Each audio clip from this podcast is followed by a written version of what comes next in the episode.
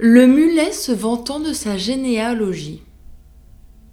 Le mulet d'un prélat se piquait de noblesse et ne parlait incessamment que de sa mère la jument, dont il comptait maintes prouesses. Elle avait fait ceci, puis avait été là.